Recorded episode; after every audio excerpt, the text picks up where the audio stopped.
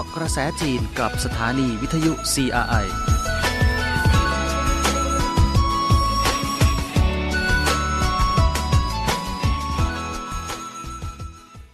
สวัสดีค่ะ คุณผู้ฟังต้อนรับสู่รายการเกาะกระแสจีนค่ะ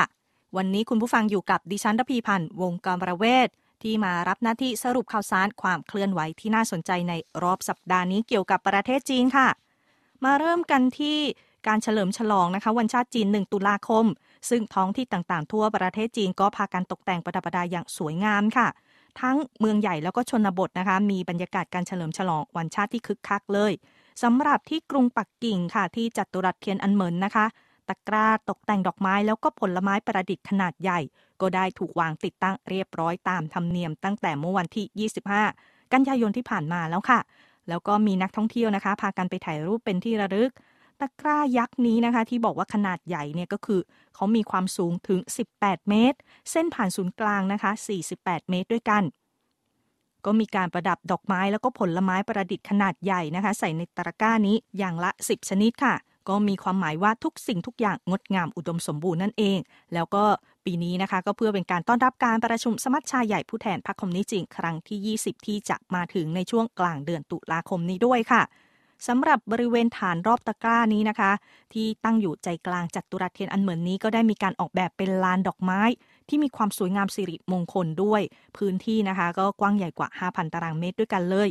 นอกจากนี้ค่ะที่ริมถนนฉางอันนะคะ ซึ่งเป็นถนนสายหลักนะคะ ในแนวตะวันออกตะวันตกของกรุงปักกิ่งก็มีการจัดซุ้มดอกไม้รวมทั้งสิ้น 14 จุดด้วยกันค่ะสำหรับเมืองอื่น ๆ ของจีนนะคะ แน่นอนว่าต่างก็มีการแคว้นประดับธงชาติแล้วก็โคมไฟ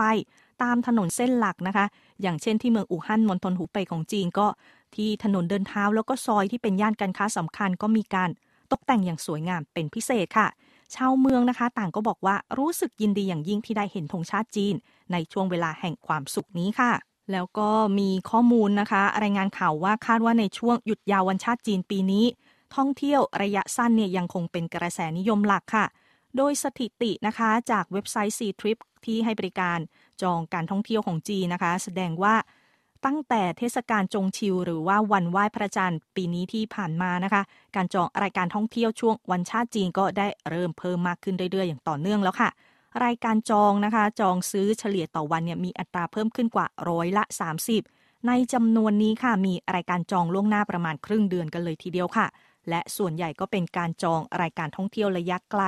ส่วนการจองท่องเที่ยวระยะสั้นก็เพิ่ม มากขึ้นอย่างต่อเนื่องไม่แพ้กันค่ะ โดยเว็บไซต์บริการท่องเที่ยวถงเชิงนะคะ อีกเว็บไซต์หนึ่งก็มีการประกาศข้อมูลค่ะว่า ในช่วงหนึ่งสัปดาห์ที่ผ่านมาการค้นหาข้อมูลเกี่ยวกับการท่องเที่ยวช่วงวันชาติจีนปีนี้ก็มีการเพิ่มขึ้นนะคะ คิดเป็นสัดส่วนอัตรานะคะ ร้อยละ 172 เลยทีเดียวค่ะ การค้นหาตั๋วเครื่องบินแล้วก็การจองที่พักเพื่อเดินทางในช่วงหยุดยาววันชาติจีนก็มีการเพิ่มขึ้นร้อยละ 136 ค่ะ นักวิเคราะห์ของบริษัท C-Trip นะคะ ได้มีการให้สัมภาษณ์กับสื่อจีน แสดงความเห็นว่าเนื่องจากผลกระทบของสถานการณ์โควิด -19 การท่องเที่ยวรอบเมืองระยะสั้นเนี่ยยังถือว่าเป็นกระแสนิยมหลักค่ะ การจองโรงแรมแล้วก็รายการท่องเที่ยวชนบท มีหวังจะเพิ่มขึ้นอย่างรวดเร็ว นอกจากนี้ค่ะเว็บไซต์บริการท่องเที่ยวของถงเฉิงนะคะ ยังประกาศข้อมูลค่ะว่า การพักผ่อนหย่อนใจแล้วก็การท่องเที่ยวรอบเมืองระยะสั้น ยังเป็นตัวเลือกนะคะสำคัญของผู้คนส่วนใหญ่ในช่วงหยุดยาวนี้ค่ะ พูดถึงเรื่องการท่องเที่ยวนะคะ ในช่วงหยุดฉลองวันชาติจีน สถานที่ที่ได้รับความนิยมนะคะ หลักๆ เลยก็น่าจะหนีไม่พ้นสวนสนุกนั่นเองค่ะ ซึ่งสวนสนุกทั่วประเทศจีนนะคะ ก็มีการ จัดกิจกรรมพิเศษแล้วก็มอบส่วนลดเพื่อที่จะดึงดูดนักท่องเที่ยวในช่วงหยุดยาววันชาติจีนนี้ค่ะ อย่างเช่นนะคะ ตัวอย่างที่ Universal ปักกิ่งรีสอร์ทนะคะ มีการแสดงฉากดังจากภาพยนตร์หลายเรื่องเลย แล้วก็นักท่องเที่ยวก็จะได้ชมสถานที่ถ่ายทำภาพยนตร์จำลองนะคะ และมีการลองสวมบทบาทเป็นนักแสดงและผู้กำกับได้ด้วยซึ่งสวนสนุก Universal ปักกิ่งรีสอร์ทนะคะ ได้เปิดมาครบ 1 ปีแล้วนะคะ จัดการแสดงก็รวม 68,000 รายการด้วยกันจำนวนนักท่องเที่ยวนะคะ ก็มีกว่า 13 ล้านคนนะนะคะ ในรอบปีที่ผ่านมานี้ และเพื่อดึงดูดนักท่องเที่ยวในช่วงฉลองวันชาติจีนค่ะ Universal ปักกิ่งรีสอร์ทก็คือมีการเปิดตัวบัตรส่วนลดพิเศษตั้งแต่กลางเดือนกันยายนที่ผ่านมาแล้วด้วย นักท่องเที่ยวนะคะ ก็บอกว่าช่วงนี้คือที่ปักกิ่งเนี่ยอากาศดีค่ะไม่ร้อนแล้วก็ไม่มีฝนตกนะคะ เป็นช่วงฤดูใบไม้ร่วงแล้ว จึงเหมาะอย่างยิ่งที่จะออกไปท่องเที่ยวพักผ่อนนอกบ้าน โดยเฉพาะการมาเที่ยวที่สวนสนุกแห่งนี้นะคะ กับเพื่อนฝูงแล้วก็ครอบครัวนั่นเองค่ะ ขณะที่สวนน้ำไห่ชางของนครเซี่ยงไฮ้นะคะ ก็มีการจัดกิจกรรมพิเศษไม่แพ้กัน นอกจากมีขบวนพาเหรดนะคะ ก็ยังมีการแสดงอีกหลายชุด ทั้งโชว์หุ่นยนต์ยักษ์รวมไปถึงการแสดงใต้น้ำแล้วก็คอนเสิร์ตค่ะ ก็ไว้ต้อนรับนักท่องเที่ยวให้ได้ชมกันอย่างจุใจนั่นเอง อัตราการเข้าพักโรงแรมของสวนน้ำไห่ชางเซี่ยงไฮ้นะคะ สูงถึงร้อยละ 70 เลยทีเดียวค่ะ ส่วนห้องพักนะคะก็เกือบทั้งหมดได้มีการถูกจองไปล่วงหน้า 2 สัปดาห์ตั้งแต่ก่อนหยุดวันชาติจีนแล้วค่ะสำหรับท่าอากาศยานต้าซิงนะคะท่าอากาศยานแห่งใหม่ของกรุงปักกิ่งเนี่ยก็มีการรองรับผู้เดินทางรวมแล้วกว่า 52 ล้านคนนะคะ เป็นสถิตินับตั้งแต่มีการเปิดใช้งานมาค่ะ โดยวันที่ 25 กันยายนนะคะ เป็นวันครบรอบ 3 ปีแห่งการเปิดใช้ท่าอากาศยานต้าซิงกรุงปักกิ่ง ก็มีการเปิดเผยนะคะ ตัวเลขสถิติระบุว่านับตั้งแต่เปิดดำเนินการเป็นต้นมา 3 ปีที่ว่านี้นะคะท่าอากาศยานต้าซิงเนี่ยรองรับผู้เดินทางทั้งหมดกว่า 52 ล้านคนค่ะ เที่ยวบินขึ้นลงนะคะประมาณ 450,000 ครั้ง ปริมาณการขนถ่ายไปรษณียพันธ์ก็ประมาณ 370,000 ตันด้วยกันค่ะ พูดถึงในเรื่องของการคมนาคมขนส่งการเดินทางต่างๆ เหล่านี้แล้วนะคะ ประเทศจีนก็มีการเดินหน้ามุ่งที่จะปรับปรุงโครงสร้างพื้นฐานด้านการคมนาคมให้ดีขึ้นต่อเนื่องเลยค่ะ โดยคณะกรรมการการพัฒนาและปฏิรูปแห่งชาติจีน ได้มีการเปิดแถลงข่าวนะคะ ถึงผลการส่งเสริมโครงสร้างพื้นฐานไปเมื่อเร็วๆนี้ โดยผู้อำนวยการสำนักงานโครงสร้างพื้นฐาน คณะกรรมการการพัฒนาและปฏิรูปแห่งชาติจีนนะคะนายเจิ้งเจี้ยน ได้ถแถลงว่า ในขั้นต่อไปก็คือจะปรับโครงสร้างพื้นฐานด้านการคมนาคมให้ดีขึ้นต่อเนื่อง ทั้งในส่วนของแผนพัง โครงสร้างแล้วก็การใช้งานค่ะ จะสร้างเสริมช่องทางหลักทางยุทธศาสตร์นะคะ อย่างเช่น เส้นทางออกจากซินเจียง เส้นทางสู่ทิเบต เส้นทางเลียบทะเล เลียบชายแดน และเลียบแม่น้ำรวมไปถึงเส้นทางใหม่สู่ภาคตะวันตกทั้งทางบกและทางทะเลด้วยค่ะ ตลอดจนการสร้างเครือข่ายสมัยใหม่ทั้ง เครือข่ายทางรถไฟ เครือข่ายทางหลวง เครือข่ายการขนส่งทางน้ำ เครือข่ายการบิน แล้วก็เครือข่ายท่อน้ำมันกับก๊าซธรรมชาติเหล่านี้เป็นต้นนะคะ นอกจากนี้ยังจะรับใช้ยุทธศาสตร์สำคัญระดับภูมิภาค การพัฒนาอย่างกลมกลืนกันระดับภูมิภาค ยุทธศาสตร์การสร้างความเจริญในพื้นที่ชนบทให้มากขึ้น เพิ่มการติดต่อเชื่อมโยงแล้วก็เป็นหนึ่งเดียวกันมากขึ้น เดินหน้าสร้างระบบการเดินทางระหว่างกันในกลุ่มเมือง แล้วก็รัศมีการคมนาคมภายในเมืองใหญ่ ให้มีความทันสมัยต่อเนื่องค่ะ พูดถึงการเดินทางแล้วนะคะ ในโครงสร้างพื้นฐานด้านการคมนาคมแล้ว ในส่วนของอุปกรณ์พื้นฐานเพื่อการชาร์จไฟ จีนเขาก็มีการติดตั้งนะคะ แล้วเสร็จประมาณ 4 ล้านเครื่องด้วยกัน โดยคณะกรรมการพัฒนาและปฏิรูปแห่งชาติจีนนะคะ ยังได้ถแถลงถึงความคืบหน้าในงานก่อสร้างสาธารณูปโภค ในปัจจุบันเกี่ยวกับอุปกรณ์พื้นฐานในการชาร์จไฟนะคะ โดยรองผู้อำนวยการไฟวางแผนสำนักงานพลังงานแห่งชาติจีนระบุค่ะว่า ด้วยการพัฒนามาเป็นเวลาหลายปีจีนก็ได้กลายเป็นประเทศด้านการผลิตพลังงานที่ใหญ่ที่สุดในโลกอีกประเทศหนึ่งแล้วค่ะ ได้สร้างระบบการอำนวยพลังงานสะอาดหลายชนิด และได้บรรลุเครือข่ายสาธารณูปโภคด้านพลังงานที่ครอบคลุมทั่วประเทศจีนแล้วก็เชื่อมต่อต่างประเทศ ประเทศต่างๆ ด้วย ได้มีการสนองความต้องการด้านพลังงานในการพัฒนาเศรษฐกิจสังคม อย่างมีพลัง โดยสรุปได้ใน 4 ด้านสำคัญนะคะ ได้แก่หนึ่ง สาธารณูปโภคที่ประกันอุปทาน ด้านพลังงานมีความสมบูรณ์แบบยิ่งขึ้น 2. สาธารณูปโภคที่ส่งเสริมการใช้พลังงานสีเขียวนั้น ได้เร่งการก่อสร้างที่เร็วขึ้น ปัจจุบันจีนมีการจัดตั้งอุปกรณ์ขั้นพื้นฐานสำหรับการชาร์จไฟนะคะแล้วเสร็จประมาณ 4 ล้านเครื่อง นับเป็นเครือข่ายการชาร์จไฟขนาดใหญ่ที่สุดในโลก 3. สาธารณูปโภคด้านพลังงานพลเรือนก็ได้รับการใช้นะคะประยุกต์ใช้ในชีวิตของประชาชนอย่างกว้างขวางมากขึ้น และ 4. สาธารณูปโภคด้านพลังงานแบบใหม่ก็ได้รับการพัฒนาอย่างรวดเร็วค่ะ และอีกหนึ่งนะคะข่าวรายงานข่าวที่ได้รับความสนใจน่าสนใจเป็นอย่างมากเลยก็คือได้เสร็จสิ้นการคัดเลือกผู้แทนเข้าร่วมการประชุมสมัชชา 20 ของพรรคคอมมิวนิสต์จีนเป็นที่เรียบร้อยแล้วค่ะ โดยการคัดเลือกผู้ที่จะเข้าร่วมการประชุมสมัชชา ผู้แทนทั่วประเทศของพรรคคอมมิวนิสต์จีน หรือเรียกย่อๆว่าสมัชชา 20 นี้นะคะ ได้มีการคัดเลือกผู้แทนที่จะเข้าร่วม มาจากหน่วยงานต่างๆ ทั่วประเทศเลยจำนวนทั้งหมด 2,296 คนด้วยกันค่ะ ผู้แทนที่จะเข้าร่วมสมัชชา 20 นี้นะคะ ก็มีการคัดกรองนะคะ เลือกกันมาเป็นขั้นๆ ตามระดับเลยทีเดียว แล้วก็มีการยืนหยัดแนวคิดสังคมนิยมที่มีอัตลักษณ์จีนในยุคใหม่ของสีจิ้นผิง มีความเป็นไปตามกฎบัตรพรรคคอมมิวนิสต์จีน ตามลักษณะและวัตถุประสงค์ของพรรคคอมมิวนิสต์จีน ตามระบบระบอบประชาธิปไตยภายในพรรคและ ตามคำสั่งของคณะกรรมการกลางพรรคค่ะ ว่าด้วยวิธีการเลือกตั้งผู้แทนที่จะเข้าร่วมการประชุมค่ะ ผู้แทนที่เข้าร่วมการประชุมสมัชชา 20 ของจีนนะคะ ที่จะมีขึ้นในกลางเดือนตุลาคมนี้ ก็มีภาพรวมตรงตามข้อกำหนดของคณะกรรมการกลางพรรคคือมีคุณสมบัติทางการเมืองท่วงทำนองการทำงานแล้วก็ความสามารถต้องค่อนข้างสูงค่ะ ผลงานมีผลงานที่ดีเด่นในหน้าที่การงาน เป็นหัวกะทิในหมู่สมาชิกพรรคคอมมิวนิสต์ มีความสมเหตุสมผลทั้งในแง่ของโครงสร้างแล้วก็การจัดแบ่งค่ะ และอีกหนึ่งปัจจัยที่จะต้องมีนะคะ ก็คือมีลักษณะความเป็นตัวแทนที่กว้างขวางด้วย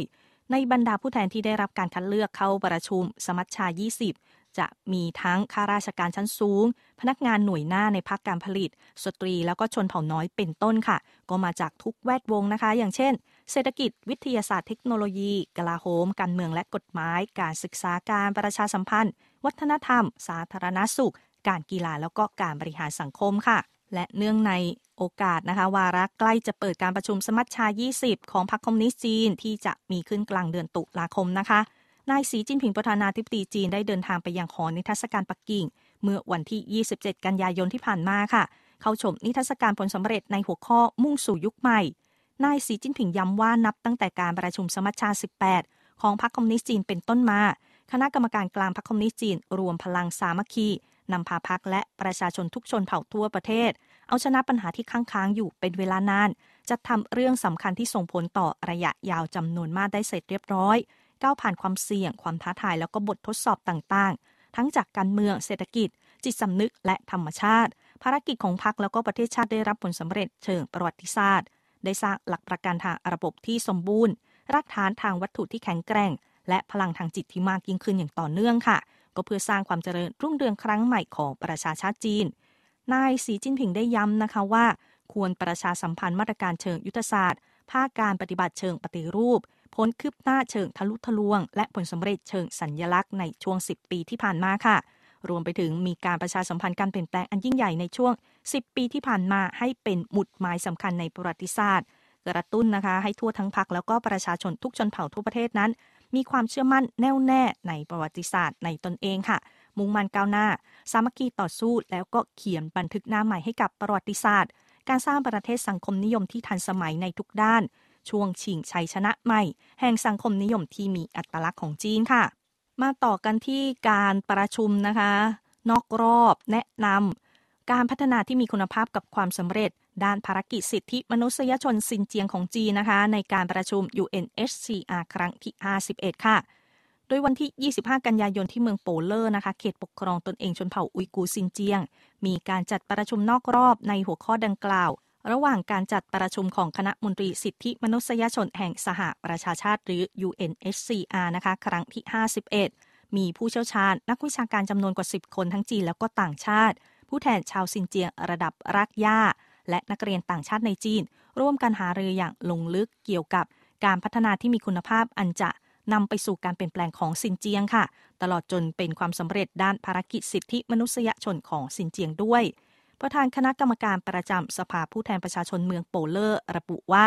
ทางการเขตปกครองตนเองชนเผ่าอุยกูซินเจียงของจีน ได้รวมพลังทุกฝ่ายอย่างกว้างขวาง เดินหน้าพัฒนาเอื้อประโยชน์ต่อประชาชน ผนึกกำลังกายใจดำเนินการภายใต้กรอบรัฐธรรมนูญ เคารพและคุ้มครองสิทธิมนุษยชน ผลักดันกระบวนการพัฒนาที่มีคุณภาพ และภารกิจการคุ้มครองสิทธิมนุษยชนของซินเจียง ให้เข้าสู่ช่วงใหม่ค่ะ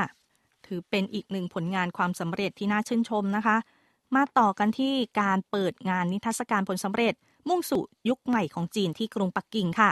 โดยมีการจัดพิธีเปิดงานนิทรรศการดังกล่าวนะคะ ณ หอนิทรรศการกรุงปักกิ่ง เมื่อเช้าวันที่ 27 กันยายนที่ผ่านมา ในหวังคู่นี้กรรมการประจำกรมการเมืองคณะกรรมการกลางพรรคคอมมิวนิสต์จีน เลขาธิการสำนักเลขาธิการคณะกรรมการกลางพรรคคอมมิวนิสต์จีน ได้ขึ้นกล่าวสุนทรพจน์ประกาศเปิดงานค่ะนายหวังคู่หนิงระบุว่าช่วง 10 ปีนับตั้งแต่การประชุมสมัชชา 18 ของพรรคคอมมิวนิสต์จีนเป็นต้นมา เป็นช่วง 10 ปีที่ไม่ธรรมดายิ่งในกระบวนการพัฒนาของพรรคแล้วก็ประเทศชาติค่ะ คณะกรรมการกลางพรรคคอมมิวนิสต์จีนที่มีสหายสีจิ้นผิงเป็นแกนนำได้รวมพลังความสามัคคีนำพาพรรคและประชาชนทุกชนเผ่าทั่วประเทศ เดินหน้าปฏิรูป สร้างผลคืบหน้าและได้รับผลสำเร็จเชิงสัญญลักษณ์นานาประการรังสรรค์ความสำเร็จอันยิ่งใหญ่แห่งสังคมนิยมที่มีอัตลักษณ์จีนในยุคใหม่ ถือเป็นหมุดหมายสำคัญในประวัติศาสตร์ของพรรคประวัติศาสตร์การปฏิรูปเปิดประเทศ แล้วก็ประวัติศาสตร์การพัฒนาของประชาชาติจีนค่ะ อีกหนึ่งผลงานในรอบ 10 ปีจีนนะคะ ก็คือการพัฒนาให้ความสำคัญกับการศึกษาในหมู่เยาวชนนะคะ โดยกระทรวงศึกษาธิการจีนค่ะ ได้มีการถแถลงข่าว ระบุว่าในช่วง 10 ปีที่ผ่านมานี้จีนมีการจัดสรรงบประมาณสำหรับการศึกษานะคะทั้งหมด 33.5 ล้านล้านหยวนด้วยกัน เพิ่มขึ้นปีละร้อยละ 9.4 ค่ะ ยอดเงินที่ใช้ไปในการศึกษาในช่วง 10 ปีที่ผ่านมานะคะ มีการเพิ่มขึ้น 1 เท่าตัวเมื่อเทียบกับ 10 ปีก่อน โดยอธิบดีกรมการคลังกระทรวงศึกษาธิการ นายกัวเพิงนะคะ ได้ถแถลงว่าขณะที่ยอดงบประมาณการศึกษาที่ปรับเพิ่มขึ้น 1 เท่าตัวนี้ ทุนการศึกษาเฉลี่ยต่อนักเรียนนักศึกษาของจีนก็เพิ่มขึ้นอย่างมากตามไปด้วยค่ะ การศึกษาของจีนนะคะ ได้ถือว่ามีการประสบผลสำเร็จใหม่ที่น่าชื่นชม ก็คือ นักเรียนยากจนนะคะ ได้รับการช่วยเหลือ ด้านเงินทุนอย่างครบถ้วน เด็กและเยาวชนพิการก็มีโอกาสได้รับการศึกษามากขึ้นด้วยค่ะ โดยในรอบ 10 ปีที่ผ่านมานะคะ ประเทศจีน ได้สร้างระบบช่วยเหลือนักเรียนที่มีความครอบคลุม ถึงนักเรียนยากจนทั้งหมดในทุกวัย ทุกโรงเรียนแล้วก็ทุกครอบครัวค่ะ มีนักเรียนที่ได้รับการช่วยเหลือนะคะ ประมาณ 1,300 ล้านคนครั้ง โดยเมื่อปี 2021 ค่ะ เด็กในวัยการศึกษาภาคบังคับที่เข้าเมือง พร้อมกับพ่อแม่ที่มาหางานทำในตัวเมืองนะคะ มีจำนวนมากถึง 13 ล้าน724,000 คน เด็กนักเรียนเหล่านี้ค่ะ มากกว่าร้อยละ 90.9 นะคะ ได้เข้าเรียนในโรงเรียนรัฐ แล้วก็โรงเรียนเอกชนที่ได้รับการอุดหนุนจากรัฐบาลค่ะ ส่วนเด็กและเยาวชนพิการนะคะ ก็มีโอกาสได้รับการศึกษามากขึ้น อัตราการเข้าเรียนนั้นสูงกว่าร้อยละ 95 แล้วค่ะ มาต่อกันที่การให้ความช่วยเหลือเกี่ยวกับภาคธุรกิจบ้างนะคะ จีนมีการจัดสรรเงิน 64,630 ล้านหยวนให้ภาคธุรกิจนะคะ เพื่อรักษาการจ้างงานค่ะ ดยปีนี้จีนได้สนับสนุนการรักษาการจ้างงานมากขึ้น มีการจัดสรรเงินมูลค่าดังกล่าวนี้นะคะ ให้กับธุรกิจต่างๆ ข้อมูลล่าสุดจากกระทรวงทรัพยากรบุคคล แล้วก็ประกันสังคม แสดงให้เห็นว่าในช่วง 8 เดือนแรกของปีนี้ ท้องที่ต่างๆ ทั่วประเทศจีน ได้คืนเงินประกันการว่างงานจำนวน 44,840 ล้านหยวนให้กับผู้ประกอบการ ประมาณ7ล้าน2แสน1หมื่นรายค่ะ หรือมากกว่าครึ่งหนึ่งของนายจ้างทั้งหมดที่ได้เข้าร่วมประกันสังคมจำนวนเงินและจำนวนผู้ประกอบการที่ได้รับผลประโยชน์ก็คิดเป็น 1.9 และ 1.8 เท่าของปีที่แล้ว ตลอดทั้งปีตามลำดับค่ะ รัฐบาลยังได้จัดสรรเงินอุดหนุนการฝึกอบรมอาชีพ ประมาณ 19,680 ล้านหยวน ให้กับบริษัทนะคะ3ล้านก็แสน6หมื่นแห่ง ในภูมิภาคที่ได้รับผลกระทบจากโควิด -19 และสาขาธุรกิจที่ได้รับผลกระทบ จากโควิด -19 หนักที่สุด 5 สาขา ซึ่งก็รวมถึงธุรกิจด้านอาหารด้วยนั่นเองค่ะ ขณะเดียวกันนะคะ รัฐบาลยังได้จัดสรรเงินช่วยเหลือจำนวน 110 ล้านหยวนให้กับบริษัท 33,000 แห่ง เพื่อสนับสนุนการมีงานทำของผู้สำเร็จ การศึกษาจากวิทยาลัยและมหาวิทยาลัยทำให้ผู้สำเร็จการศึกษาประมาณ 1,300,000คนได้รับประโยชน์ค่ะนายจางเฉิงกังนะคะอาจารย์จากมหาวิทยาลัย Capital University of Economics and Business กล่าวว่าผู้ประกอบการกว่า 160 ล้านรายในตลาดจีน เป็นรากฐานที่สำคัญของเศรษฐกิจจีน และมีความสำคัญต่อเสถียรภาพการจ้างงานค่ะ เงินทุนส่งเสริมการจ้างงานของรัฐบาล จะช่วยให้ในายจ้างมีความสามารถ รักษาการจ้างงาน และสร้างความเชื่อมั่นทางธุรกิจ ตลอดจนการสร้างเสถียรภาพทางเศรษฐกิจค่ะ มาส่งท้ายกันที่เรื่องของ การส่งเสริมภาคการเกษตรสีเขียวนะคะ เพื่อเพิ่มอุปทานสินค้าเกษตรคุณภาพดีอย่างต่อเนื่องของจีนค่ะ โดยกระทรวงการเกษตรและชนบทจีนนะคะ ประกาศสถิติว่าในช่วงแผน 5 ปีฉบับที่ 13 สินค้าทางการเกษตรที่มีเครื่องหมายสีเขียวออร์แกนิก หรือว่าเกษตรอินทรีย์ ได้รับการส่งเสริมอย่างรวดเร็ว แล้วก็เข้าสู่ตลาดปีละกว่า 200 ล้านตันค่ะ โดยจีนมุ่งที่จะเพาะขยายสายพันธุ์ชั้นดี สร้างแบรนด์เนม แล้วก็การผลิตที่ได้มาตรฐาน เพิ่มปริมาณสินค้าเกษตรชนิดสีเขียวนะคะ คุณภาพดีสู่ตลาดมากขึ้นอย่างต่อเนื่อง โดยกระทรวงการเกษตรและชนบทจีนนะคะ ได้จัดทำนโยบาย ใช้ปฏิบัติการต่างๆ เพื่อส่งเสริมสินค้าเกษตรที่มีเครื่องหมายสีเขียว เป็นเกษตรอินทรีย์แล้วก็ได้มาตรฐานนะคะ ยกระดับคุณภาพสินค้าการเกษตรให้สูงขึ้น แล้วก็มุ่งที่จะช่วยภาพรวมของห่วงโซ่ ภาคการเกษตรของจีน มีมูลค่าเพิ่ม แล้วก็เพิ่มประสิทธิผลที่มากขึ้นค่ะ เวลาของรายการวันนี้ใกล้หมดลงแล้ว ขอบคุณคุณผู้ฟังทุกท่านที่ติดตามนะคะ ดิฉันรพีพันธ์วงกรบรเวศลาไปก่อนแล้ว เจอกันใหม่คราวหน้า สวัสดีค่ะ